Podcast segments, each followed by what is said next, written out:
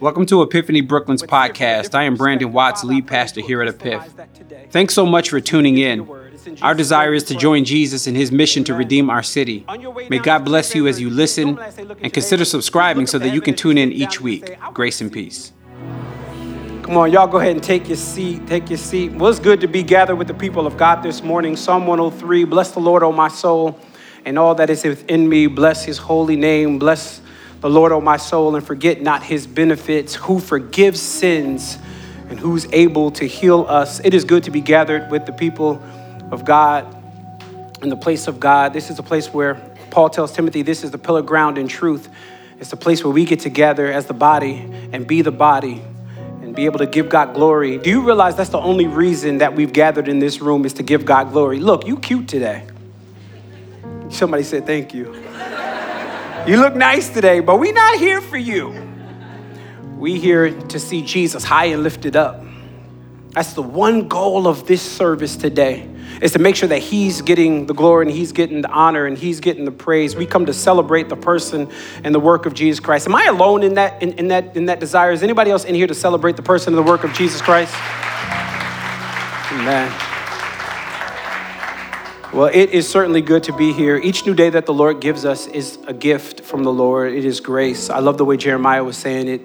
The mercies of the Lord are renewed day after day after day. And I'm just grateful that God has been so good to give us another day. There's an old song, I ain't singing it, but there's an old song that says, one more day, thank you, Lord. I'm just want to thank you. That's why we're here, to thank the Lord for his faithfulness and his consistent mercies in our life. Look, let's get to the word of God, you guys. I'm excited to preach. I'm a little eager. Do me a favor, go back to the Old Testament. Go to the book of 2 Kings. If you have to go to the table of contents, please do so. Ain't no shade at all. Go to the table of contents. You'll find 2 Kings, I think it's the 12th book. Genesis, Exodus, Leviticus, Numbers, Deuteronomy, Joshua, Judges, Ruth, 1 and 2 Samuel. Then you'll see 1 and 2 Kings is where we're going to hang out today. Man, we should be celebrating today. We just came off of a week-long fast. Amen. And we kicked it off on Monday at 6 a.m. And 152 people joined a prayer call on Monday morning at 6 a.m., which is crazy. Some of y'all, I saw y'all cameras was on. Y'all was in the streets on your way to work. Some people were on the train. That's some good reception where you could just be on the call on the train. And they, you know, I saw some of y'all on the train. Some of y'all had your cameras off, so I'm assuming that you was asleep, but it ain't. Ain't no shade. You got on so that the prayers could hit you while you sleep. But then Tuesday we got together in this room. We did a prayer service, and it was amazing, man. I was so encouraged by so many of you, and I don't know if everybody's in the room that prayed, but those of you who stepped up in boldness, it was very intimate, but those of you who stepped up in boldness and got the mics and prayed, I was very encouraged. I told Jate, I don't know if she's in here, but I told Jate how encouraged I was. Jatai, yeah, I'm sorry. Huh? No, Jate. Jate is who I'm talking about. And she, you know, I was very encouraged. She was saying that she was, you know, she has social anxiety, but to get up and pray in front of a room.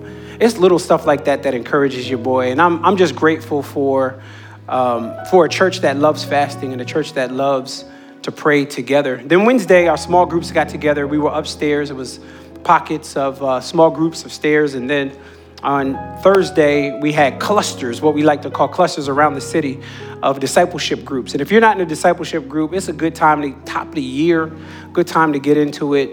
None of us should be walking alone, but there's a reason why Jesus walked with 12. He walked with 3 a little bit more close, Peter, James, and John. And then there was 120 in the upper room. There's a reason why Jesus had disciples, because discipleship is important. And I pray that you guys will get connected in discipleship. So that's what happened Thursday. And then Friday, we broke the fast with some good soul food. And some had a good time of game time upstairs. Shout out to the community life team. Let's thank God for them, y'all. I'm looking around. I can't see them, but Chris and his leadership over our community life team, and everybody that served, Z and Delisha and Destiny, and people who serve food. And I saw people bringing chairs upstairs. If you served in any way, we are genuinely grateful for you. So, man, I'm so happy. Seriously, I'm so happy to pastor a church that fasts and prays. Don't act like that's normal, y'all. That ain't normal, but praise God that we go to a church that does that. Hey, listen, Jeremiah, I don't know if he's in here. He might have went upstairs because there's no seats, but Jeremiah, who does worship, this is his last time doing worship with us for a while. He has another thing that he's doing for the next at least 6 months, and so we won't see him. How many enjoy Jeremiah jumping around, leading us in worship? Where's he at? He's upstairs.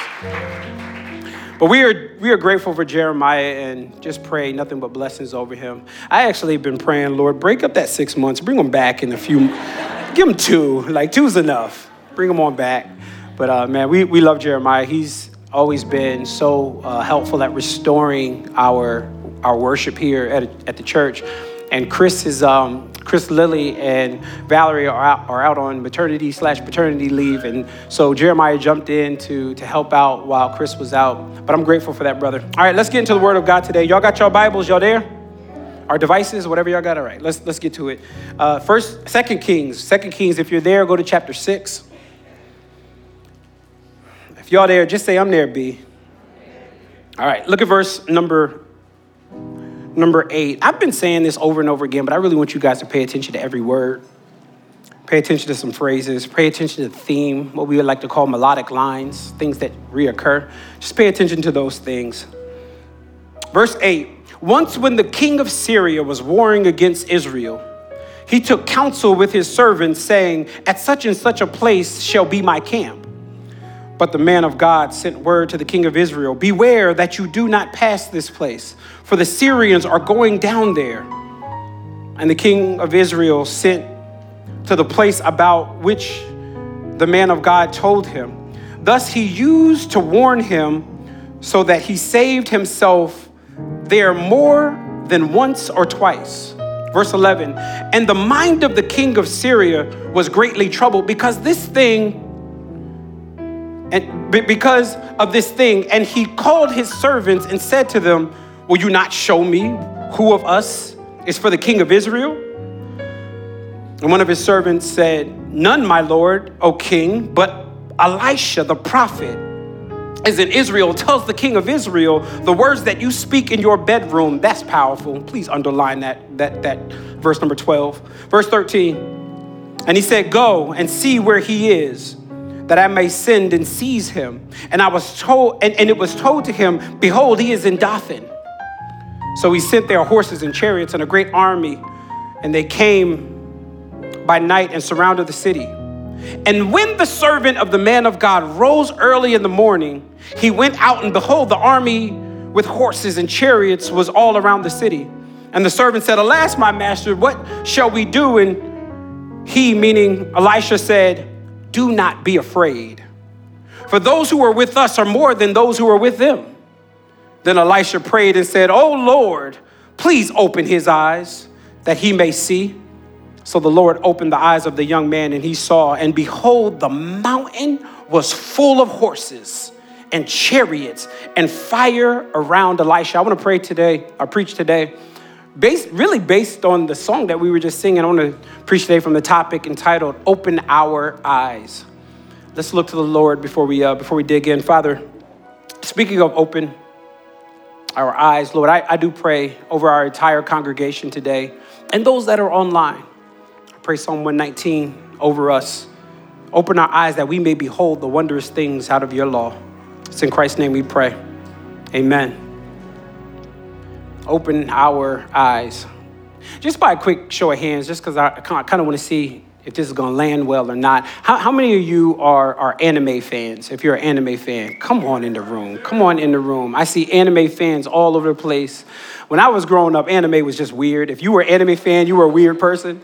But now you were. But now anime is like the thing is cool. I was talking to Renique about this on Friday. She had on a Dragon Ball Z shirt, old anime, that's 90s anime. But earlier this week, I was passing by my youngest son, who's in here, Jeremy. I was passing by his room, and he had his door closed. And on his door, he has an image, a picture of a character, anime character. And I was like, man, this is cool. I want to know who this is because I watched a few animes with them. The episodes, it's just too many episodes. So I get lost after a while. But I try to watch some of it with them. And so I was trying to figure out who that character was. So I asked him, I was like, Jeremy, man, this is cool. Who's the character? And he popped off three different anime characters. I don't know if I'm going to say this right, but Naruto, it's not Naruto? Say it for me. Naruto. All right, Naruto, Sasuke, and Kakashi? Kakashi, okay, so he popped up those three names. Now, I'm not surprised that he had anime on his door because he likes anime, I get it. In fact, on Christmas, the only thing he wanted for Christmas was a sword. So we got him a sword. I think he thinks he's an anime character. I told you, anime fans are weird. I tried to tell y'all. He's a little weird, you're a little weird, it's all right. So we bought him a sword. You know, he was like, don't give me no flimsy sword. I want a real sword. I'm like, this guy's gonna cut his hand off. So we gave in, we got him a sword. Last night I was cutting up a watermelon. He come downstairs with his sword, like, I'll cut it up for you. I'm like, I'm good though. So I'm not surprised that he has this anime image on his door. What I am surprised at is that he gave me three different names because I only saw one face. When I looked at the image, there was only one face that I saw. And he's like, no. You got to change your angle. You got to look differently. If you look at it different, if the light hits it different, if you kind of turn around, you start, you see me, you see where I'm going?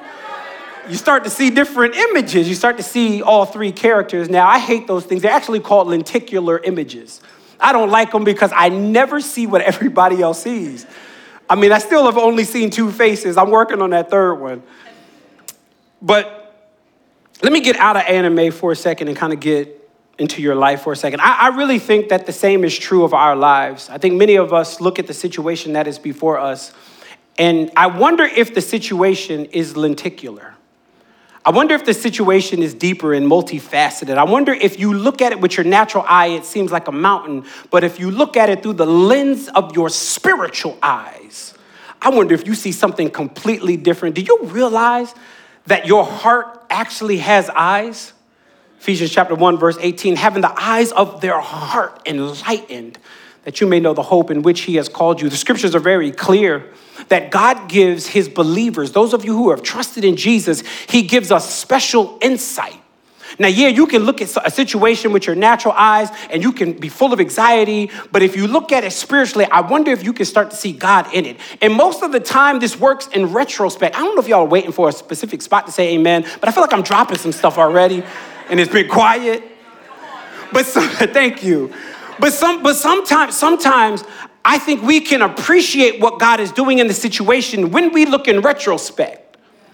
But God has given every single one of us the Holy Spirit inside of us, and inside of us having the Holy Spirit means that you have insight. Somebody say insight. You have an awareness that nobody else has. You have something that's called open eyes. And I wonder this year if our year would be better if we started to look at the situations that are before us with a different perspective. If we sat like I sat at my son's room, and for 20 minutes and just stare at this. I wonder if you stared at your situation, if you would start to see what God is doing. Now, let me give quick context because this is a passage that honestly is not very familiar. There's a few people that probably would know this passage, but if we did a poll, most people wouldn't have known this passage. This is actually a very unfamiliar passage, and not only in the scripture, but historically, it's hard to pinpoint this passage. It's just, I'll show you why in a little bit, but there's really two reasons. I'll tell you one in a second, but one of the reasons why it's hard is because the writer says stuff like, look at verse number 8. Verse number 8, at the end of it, he says, at such and such a place. He doesn't actually give a location, and so it's like hard to pinpoint. How many would say you've never heard this story before? Just be honest. Come on, honesty. There's a lot of us. Earlier this week, I went to Ty, I was like, baby, listen to this. And I'm just reading the story to her because it was so profound. It's one of those stories that you could read and miss it. But there's so much depth in the story. In the story, the Bible says that Israel is, no surprise, at war again. But this time they are at war because there's an invading army. And the army that is trying to invade in Israel right now is not the Babylonians, it's not the Persians, it's not the Chaldeans, it's not the Hittites, but it's the Syrians. And what's so interesting about the Syrians trying to invade Israel is they're sending small attacks. And so what the king of Syria does is in his private meetings with his servants, he says, here's the plan. This is what we're going to do. But he doesn't know that every time he talks in private, God eavesdrops, and then God goes and tells Elisha. And then Elisha gets the intel, and Elisha takes it back to the king of Israel, and the king of Israel sends people there, and so they're already waiting for the surprise. By the way, this is insight. This is open eyes. This is the kind of stuff that God does. And so every secret mission that the king of Israel tried to do was fully exposed, which is so dope to me. You know, Elisha doesn't know what is going on right now because he's actually in the room. Elisha knows what's going on right now because his God is mighty. Okay, let's get in the text. I'm going to read this real fast. Those of you who are online, please just keep up. Tech team, I'm going to say these real fast. Watch the words for a second. I'm gonna kind of jump around real quick. Verse 8, once when the, watch this, king of Syria. Jump down to verse 9. But the man of God sent word to the king of Israel. Jump down to verse 10. And the king of Israel. Jump down to verse 11. The king of Syria. Look at verse 11. His servants, meaning the servants of the king of Syria. Look at verse 12. The king of Israel. Look at verse 15. When the servant of the man of God, or if you have a Pentecostal persuasion, the man of God. Did you notice something in every single verse that I just read that you didn't get one name? Did you peep that? Not one name. Look at all of what I just said. The king of Syria, you don't know who the king of Syria is by name. The king of Israel, this is why I said it's hard to pinpoint the history of this battle right now. Why is it hard? Because you don't even know who was king on either army. So then there's the king of Israel. You don't get to know his name. Then there's the servants to the Syrian king. You don't know their names. Then there's the servant to Elisha, the man of God. You don't know their names. It is almost as though the writer is trying to suggest to you and I this morning that the story has less to do with human beings and has more to do with God. Oh, don't you miss this. If you read this story and be like, yo, Elisha is killing it, you've missed it. Because this story is about God. Now, I know what you're doing right now. You're judging me going, Pastor B, he ain't read Elisha's name. Elisha's name is in there. But every time Elisha is named, except for one time, he's given two different titles. It's Elisha the prophet, which means Elisha's just a mouthpiece for God. That still goes back to God. And then it calls him three times in verse number 9, in verse number 10, in verse number 15, the man of God. What is dominating through this story is the greatness of God, the knowledge of God, the sovereignty of God, the power of God. And may I suggest to you that I don't want you to read this story and not see God, but more broader than that, I don't want you to read the scriptures and not see God, because I know what we do. We read stories and we put ourselves in the place of the hero. We read stories and we write in our journal, I'm David, I'm killing my, I'm slaying my giants. But at the end of the day, every single story is about God. All 66 books, 1,189 chapters are all about the person and the work of Jesus Christ who exposed us to this invisible God. Can I go to Colossians real quick? It tells me that in verse 15, Colossians 1, that Jesus is the image of the invisible God. Everything you want to know about God the Father, we look at Jesus. And so the text today shows me God. Let me go a little bit more broader. Not only does all scripture point to God, but the center of your life needs to be God. We've made the center of our lives so many other things. Our relationships is at the center. Our spouses are at the center. Our jobs are at the center. And God is like, yo, I don't play second fiddle. I don't sit in the back seat. I want to be central to your life. This story is about God. Our lives should be about God. The Bible is about God. I'm grateful for David.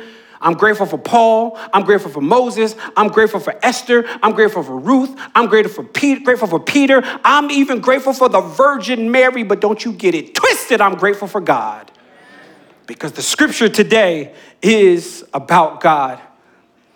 You know, one of the things I foolishly do sometimes is, I've been preaching for a while and I still do this.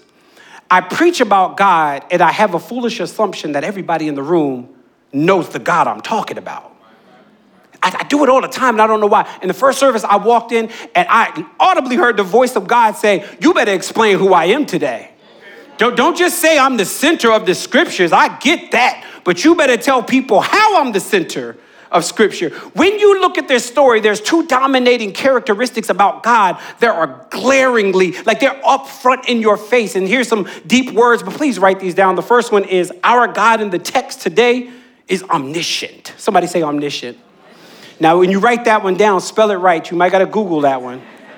But our God is omniscient. Omniscient simply means he knows all things. That means he holds all wisdom. The reason that God knew, the reason that Elisha knew what was happening in the king of Syria private meetings is because God was in the room. And because God is in the room, that means God is all-knowing. Look at verse 12. It says, Elisha tells the king of Israel the words that you speak in your bedroom, a.k.a. in private. And so Elisha gets straight intel from God because God is omniscient. He knows everything. And this scares me, but also brings me joy. It scares your boy because I'm like, oh, he know that? Anybody else thinking like that? Like, dang, I can't. Yo, he know. Thank you. He knows that, and he knows that. He remembers that. Like, I'm that shakes me to the core, but it brings me joy because he knows that and still chose you. Oh, come on in here. He knows that and still says, that's mine. That's my son. That's my daughter. That's my servant. That's my son. And I'm grateful that God knows me and doesn't put me to the side, but he knows me and still chooses me. He's omniscient. He's all-knowing. There's nothing he doesn't know. In this story, you did not read a verse where Elisha bugged the king of Syria's room. In fact, man, think about this.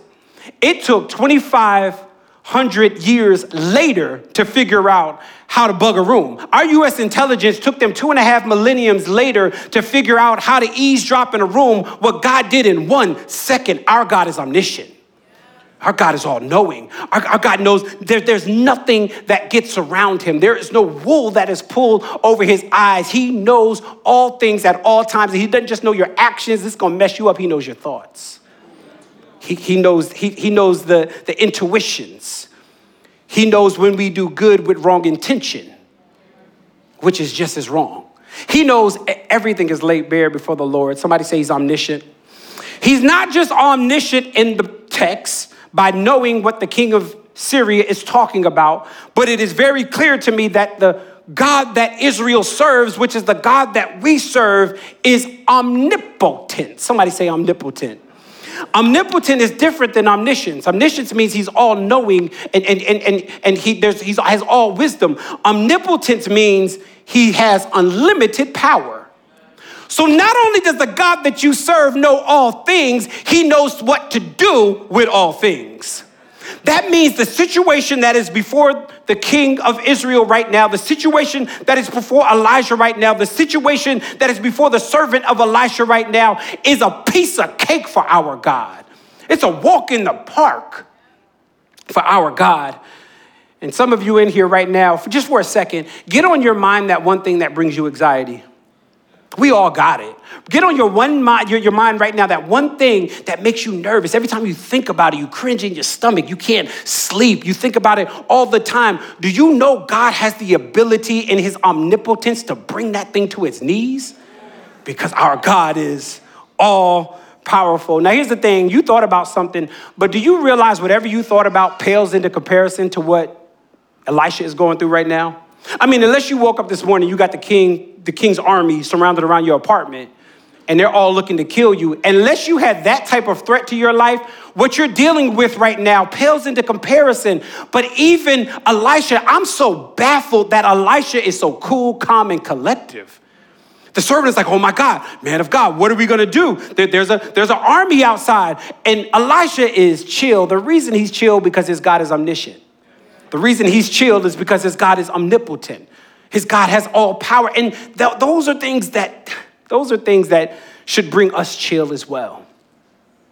Those are things that should calm our fears as well. That there is no man that is mightier than God. that there is no nation that is mightier than God, that there is no situation that you are dealing with right now that is mightier than God. He breaks and bends whatever he wants to break and bend, which means if you're still in it, that means he wants you to be in it. There's something he's still doing. I know y'all like, Pastor B, I need one of them churches that's going to say my season cometh now and tomorrow we going to be. But no, sometimes he wants you to sit in it because we're undone. Because we're undone, and he's molding, and he's making you have patience, and he's helping you with endurance. He's helping you to see him differently. So our God is all powerful, and if I'm in it, God, get your glory out of it. But take me out at some point. Take me out at some point. So our God in the text today knows how to take something that is overwhelming for everybody else and calm us down. Why? Because he is omnipotent. No matter how big it is, guys, whatever you're dealing with, however big it feels to you, it's small to God. Okay, can I be clear about that? That thing that seems impossible is nothing for God. That thing that seems overwhelming is nothing for God. That thing that is causing you those sleepless nights is nothing for God. He's omnipotent, not just omnipotent, but Psalm 46 will tell me that he's a very present help in the times of trouble. And so God knows how to swoop in and rescue me when I need to be rescued. Our God is big. Years ago, today we're doing a covenant community class, which is our membership class. We're doing it after the service, but years ago we did a membership class, and there was a young lady that was listening to the class, and I was talking about the sovereignty of God, which is the bigness of God. Nothing's out of his control. He's in full control. And I'm going through scriptures on how God is sovereign. I'm talking to the class about God's sovereignty. And this young lady, she just felt so empowered and so bold. And she finally lifted up her hand and she said, Pastor B, I got a question. If God is all powerful and God is so big, should I only go to him for big stuff? Or should I go to him with the small stuff as well? To which I responded, well, define what's big. You got to tell me something big for God, because I just don't know nothing that's big for him. I don't know an obstacle that he can't get through. I don't know a situation he can't break down. So help your boy out. Tell me something big. Because it might be big for you, but do you know what's big for you is nothing for God? It's minute. You know how the dudes in the NBA, when they dunk on somebody and they go like that? Y'all seen that? And they used to be like, you small. Everything's small to God. Everything's minute to God. And while we're in it, this is why we got to change our perspective. This is why we got to ask God to open our eyes, because while we're in it, it feels huge. You ever walk around the city? It feels huge, giant buildings, the concrete jungle, noises, cars. It seems like chaos. But if you fly into JFK or you fly into LaGuardia and you look down, what do you see? Order, smallness. People look like ants. You know why? Because that's a different perspective. And that's what we need in this room. We need God to open our eyes and give us a different perspective. So in the scripture, it is very clear that there's the servant that needs a different perspective. He needs to see that his God is omnipotent. Somebody just say that for me one more time. He needs to see that his God is big. He needs to know that the God of the scriptures is a God that called into existence something that was nothing.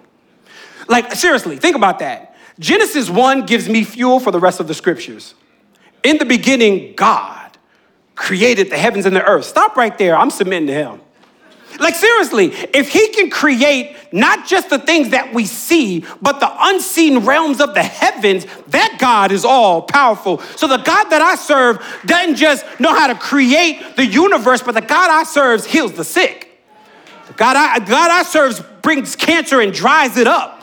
The God that I serve opens up Red Seas. The God that I serve opens up dead hearts and blinded eyes. He saves sinners. The God that I serve makes water come out of a rock. Who would not serve that God? Can we just for a second lift up a praise to an omnipotent God, a God that got all power, a God that's able to raise up his son from the dead in a tomb and now it's empty. That God I'm going to serve. That God I'm going to serve. You know why I'm going to serve him? Because he knows all things, but not only that, but because he's a big God that has all power in his hands. No king is named. Syrian king, don't know who he is. Israel's king, don't know who he is. The servants, don't know who any of them are. You know what stands out? The bigness of God. Now, what happens here? Look at verse 15 for me. I stayed on that point way too long. Verse 15.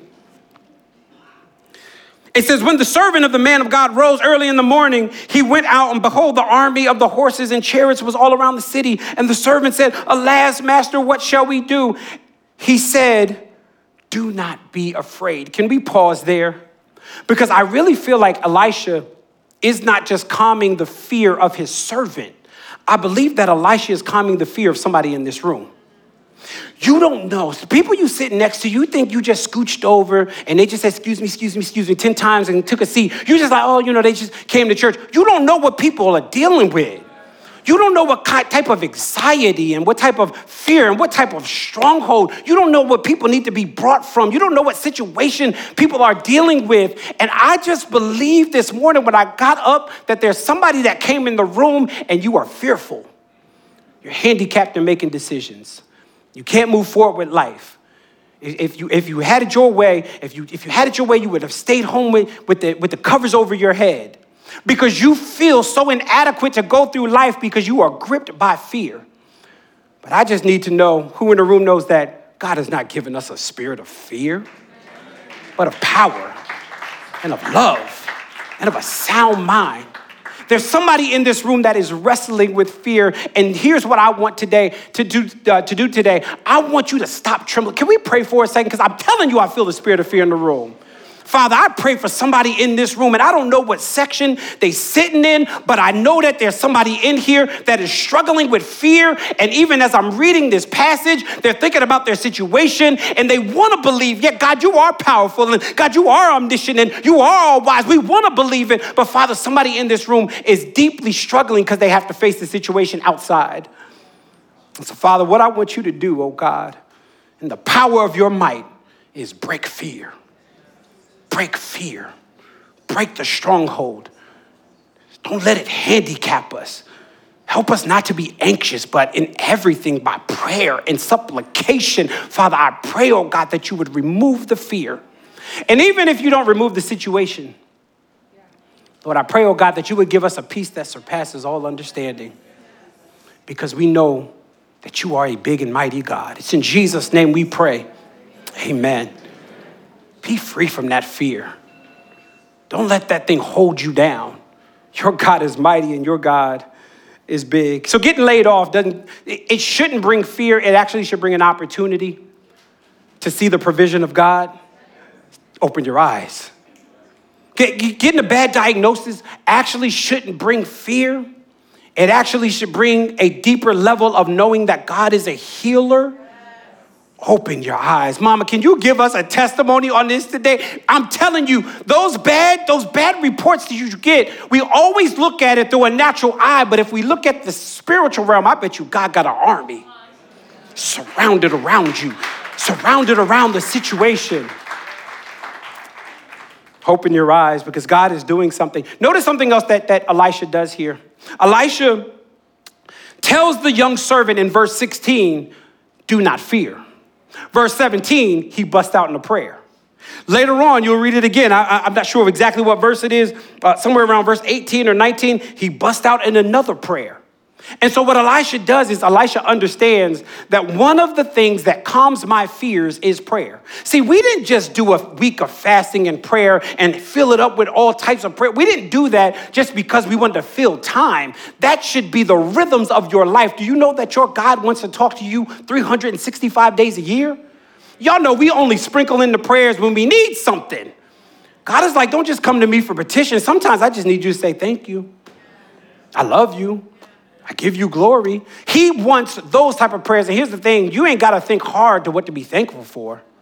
If you arrived at a destination, it was God. If you woke up, it was God. If you're breathing, it was God.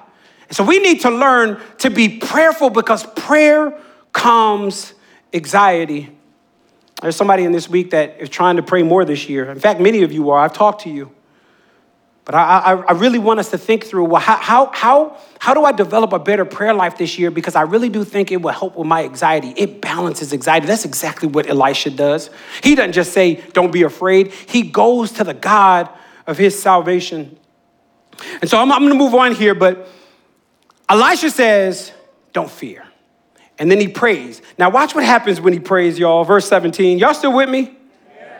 Then Elisha prayed and he said, oh, Lord, please open this young buck's eyes. So the Lord opened the eyes of the young man, and he saw, here's what he saw. And behold, the mountain was full of horses and chariots, and fire was around Elisha. Think about this. When he first woke up, he looked out and all he saw was Syrian army. The Syrian army was surrounded around them. Elisha said, don't be afraid. Elisha prayed. He looked back out and he saw the Syrian army, and outside of them, God's army was sitting there waiting.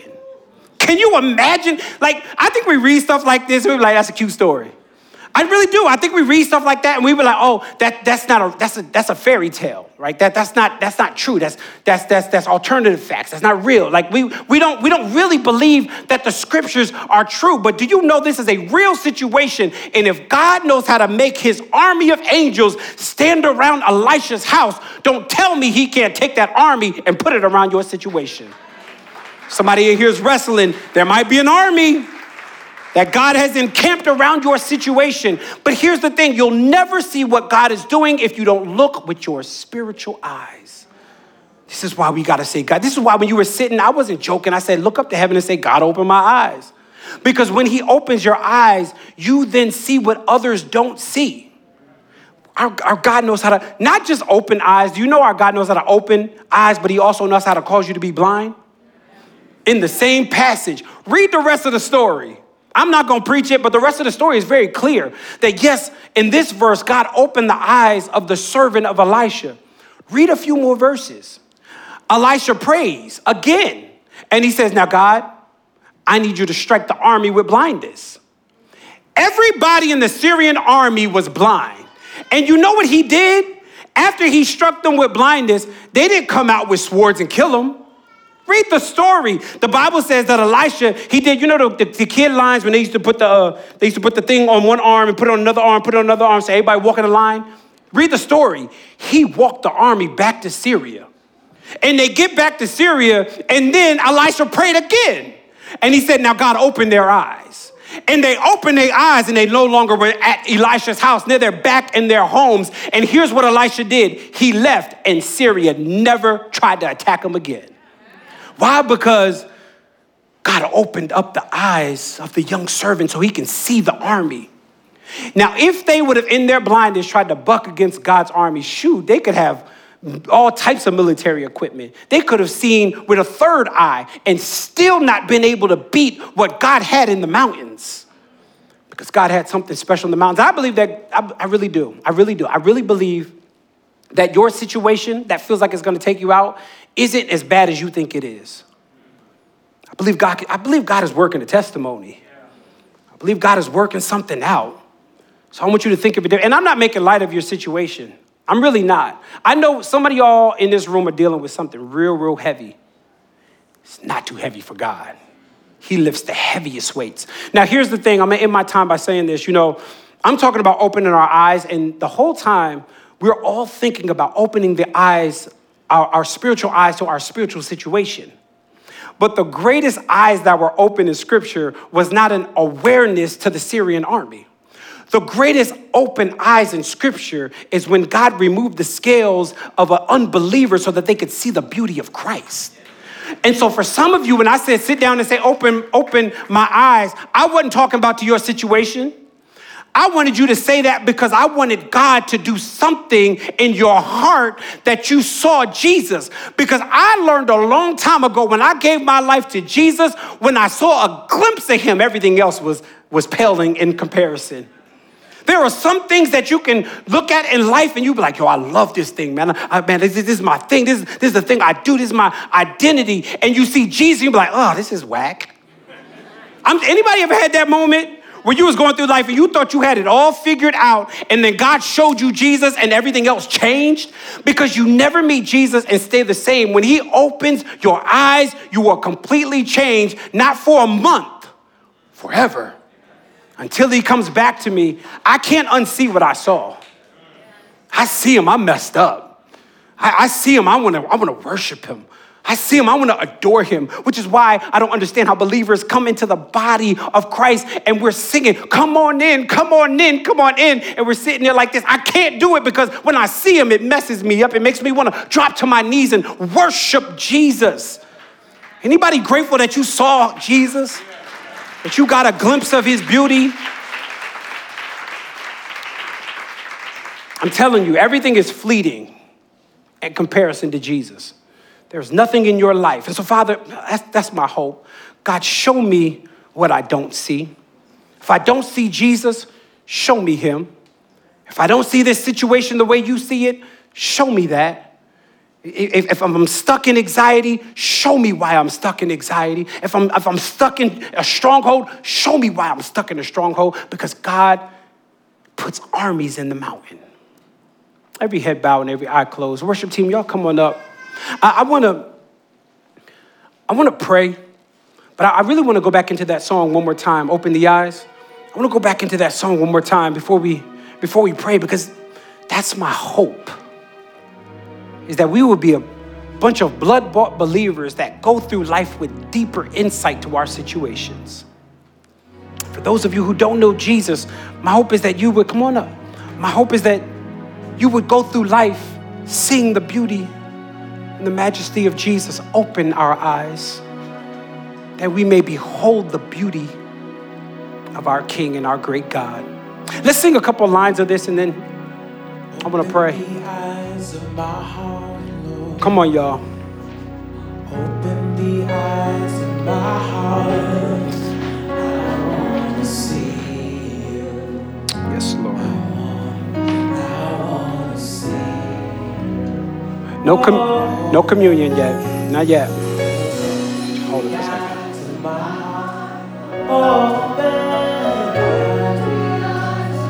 Come on, y'all. Let's open our mouths. I want to see you. I want to see you. To see you high and lifted up. High and lifted up. Shining in the light of your glory. Pour out your power and love. Holy, holy, holy. See you high and lifted up. High and lifted up. Yes, Lord. Your glory.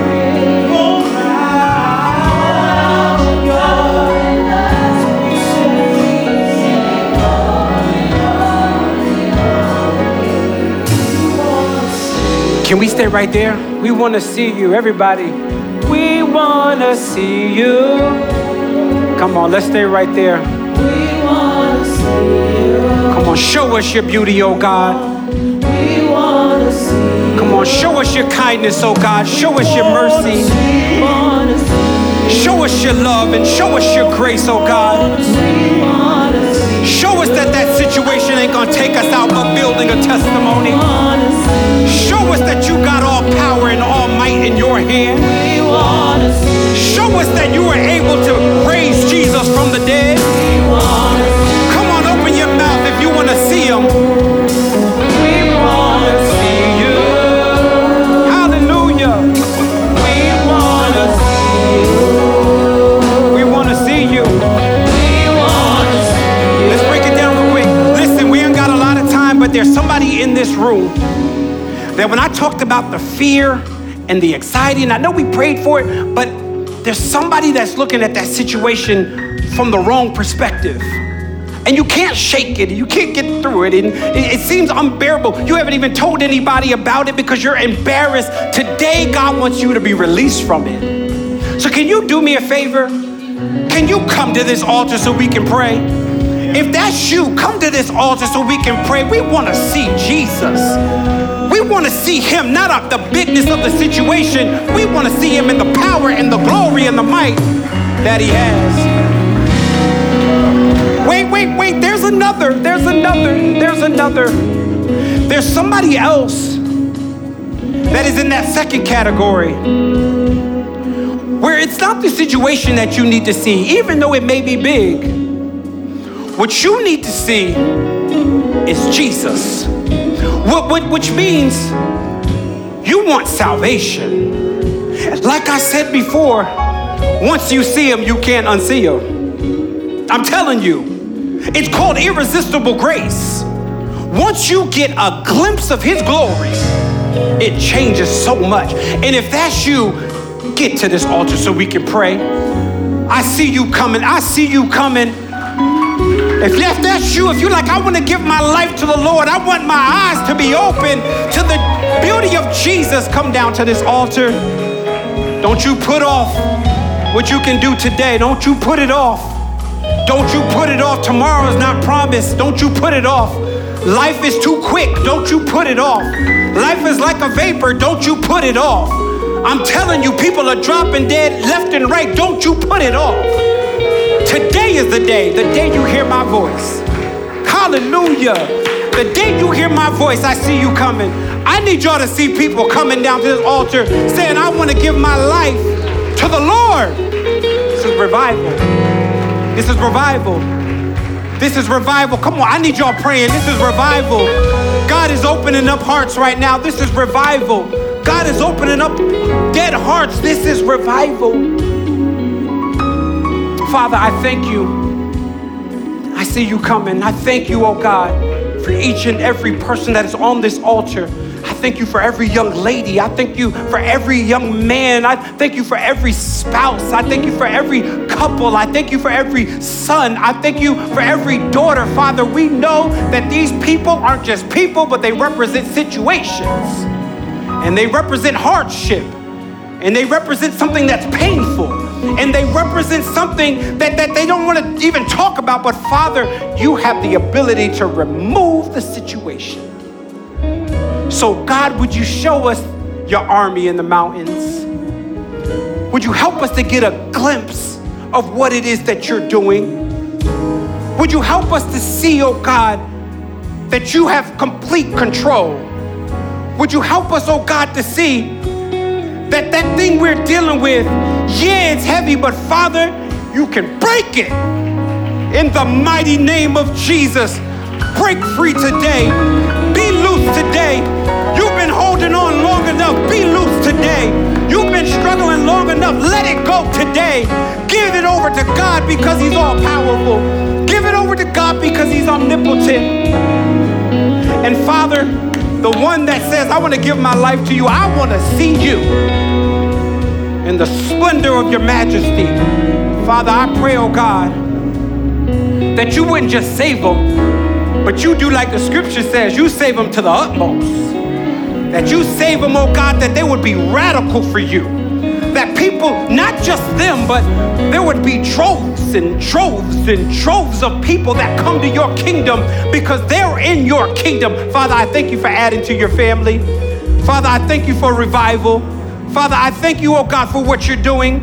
I thank you that salvation isn't just up to us, but I thank you, oh God, that you ransom hearts, that you renew our sight. Lord, I thank you, oh God, that you have this thing in control.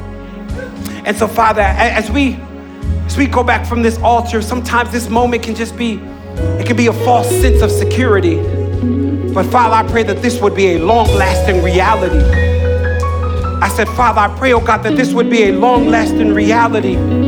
That, oh God, what you are doing, oh God, would birth something that is outliving them.